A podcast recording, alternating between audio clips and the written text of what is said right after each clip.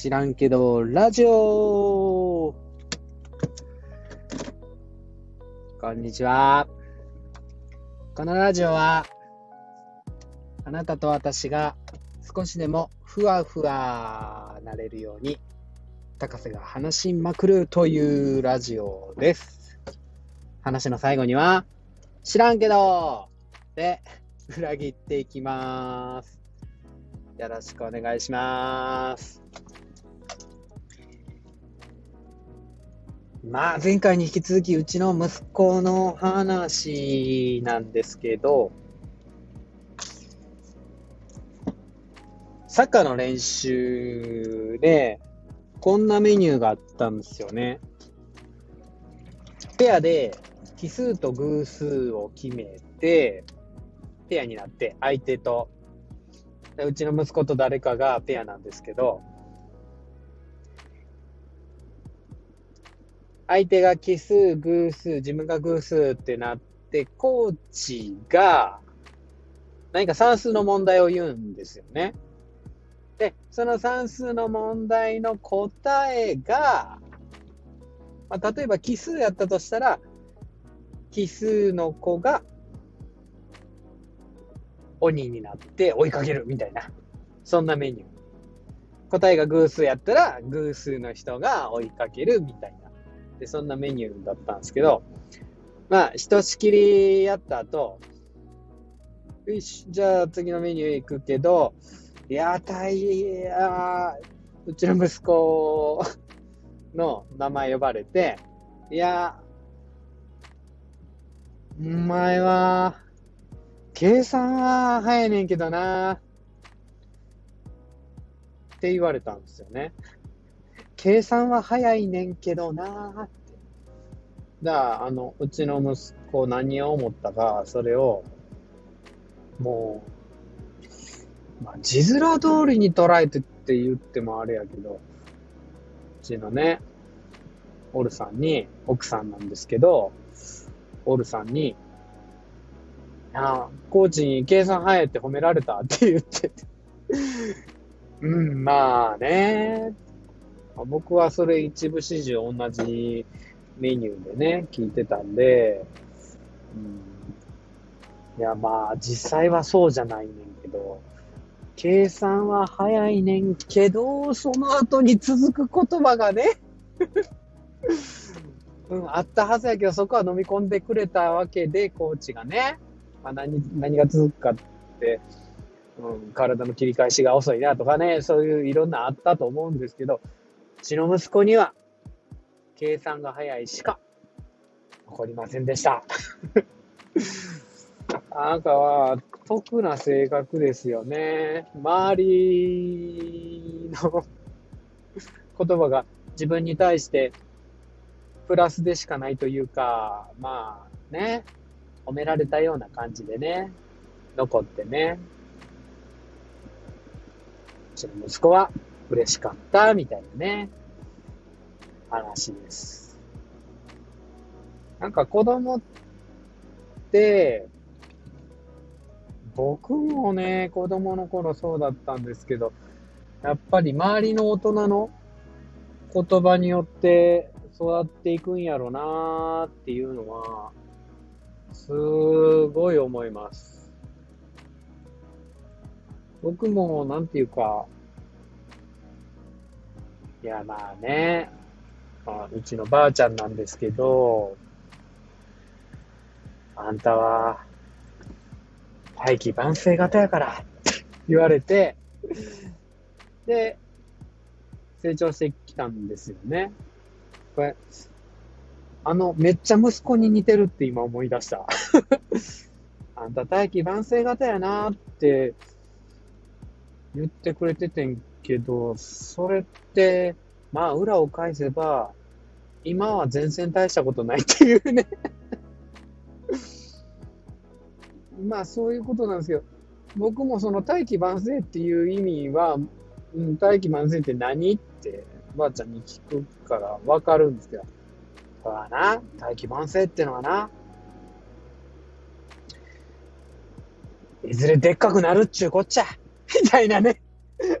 そんなふわっとした言い方でね、うん、大きい器っつうのは、一番最後に出来上がってくるんよ、みたいなね。うん、そういう感じなんですけど、いずれでっかくなるっちゅうこっちゃ、みたいなね。そっか、俺、いずれでっかくなるんや、みたいなね。大人の言葉で子供って育ってくんやなって。まあ、それを結局、疑いはしなかったですよね。なんか、断るごとに、うん、断るごとに言われるんで。うん、いや、なんか今、今考えると、僕も得な性格で、よくひねくれんかったな、みたいな。まあ、あかんってことやろ、みたいなね。うん、で、すごい、やっぱりそれもうちの母親とかによう言ってましたもんね。俺、大気慢性型やから、みたいなね。だから大丈夫みたいな。大丈夫か、俺。と、俺の息子。まあ、褒められてるって思ってたらいいや。で、でも、そういう親の言葉とか大人の言葉って、ものすごいやっぱり影響するんでしょうね なんか、あんまり自信ないとかなかったような気がするんですけどね。っていうか、そんなに落ち込まないですよね。失敗しても。まあ、大器晩成やからさ、みたいな。大丈夫、大丈夫、みたいな。う。こんな感じでね、生きていけますもんね。本当でも、中村文明さんの話ですけど、本当に子供ってそんな感じですもんね。ブルース・リーとか、まあ僕らの時代ですけど、ブルース・リーとか見たら本当に文明さん言ってた通り、あちゃーとかって、ブルース・リーになりきってたらし、それこそ、ランボーかっこいいってなったらもう、ランボーでね、ダダダダダってやってたもん。あすぐ、言葉だけじゃなくて、そんなに影響されてそうなっていくっていうのはありますよね。で、いっぱい大人からいろんな言葉を浴びせかけられて、それで、いろんな言葉を獲得して、今度は子供が自分の口で言葉を発するようになりますもんね。で、やっぱり、その発する言葉で、今の現在の自分の状況をどんどんどんどん切り開いていく。そうやって生きていくんですよね。自分のことを考えても、やっぱり自分の人生って自分の言葉で成り立ってんもんな。今もなんかひたすらこうやって話してますけど、自分の言葉がすごい自分のことを責めるような言葉ばっかりやったら、どんどんどんどん悲しくなっていきますもんね。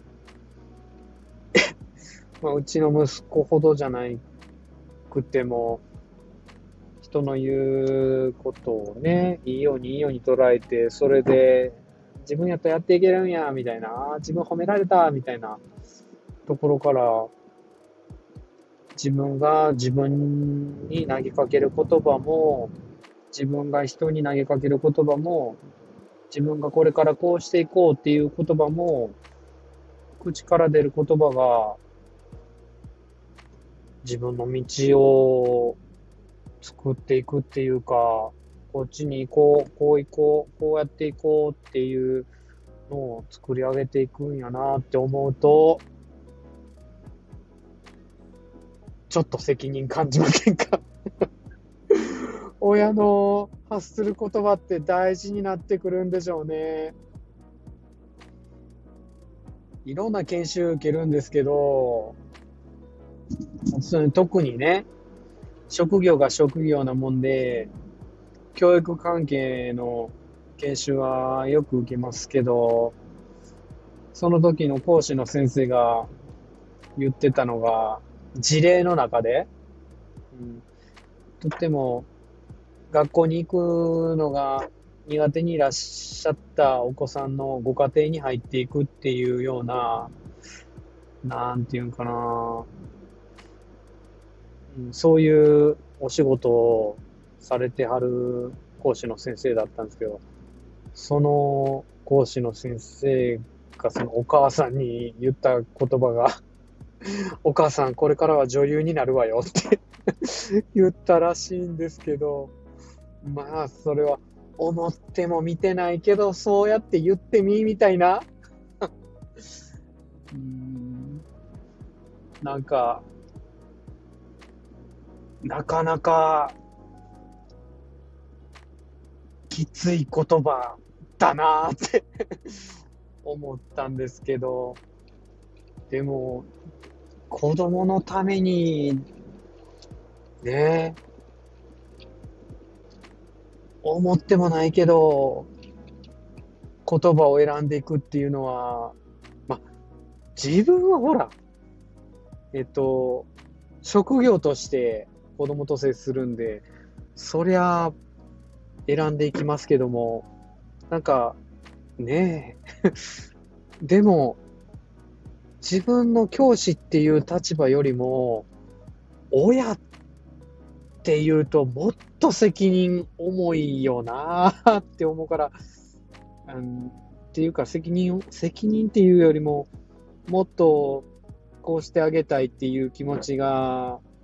子供に対しては強いですからね。女優になるとか俳優になるとかいうのはなくても、子供にはいい言葉を投げかけてあげたいなとかって思、思い出した。今、今日この頃。でも、いきなりそんな無理してって、うん、でも、もしかしたら、自分に投げかけるより子供にやったら投げかけられることあるかもしんない。なんか自分は天才って言うと恥ずかしいけど、ああ、ほんと大丈夫、お前天才やからっていうのは息子には可能かも。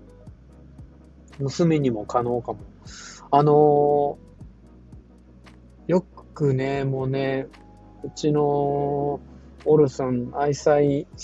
愛する奥さん 愛する奥さんのオルさんに怒られるんですけど、息子の行為に対して、なんでそんなことするんとかっつってね、なんでって聞いてしまうんですよね。でも、すかさず言います。なんでって聞かれてもわからんやんなやってしもてんから、とかってね。あまあ、ほんとすごいなあの母親はって思うんですけど、うん、そうやって、俺責めてばっかりやな 息子のこと。もっと温かい言葉かけてあげよう。じゃないと、うちの息子がどんどんどんどん自分自身のことをなんで俺こんなんなんやろなんで俺こんなことしてまうんやろって責めるようになっちゃうよね。あ全然ふわふわじゃねえ。ふわふわせなあかんよ。だから、ちょっと、もしかしたら、自分には、自分に対してはできへんかもしれんけど、息子に対してやったらできるかもしれへん。その、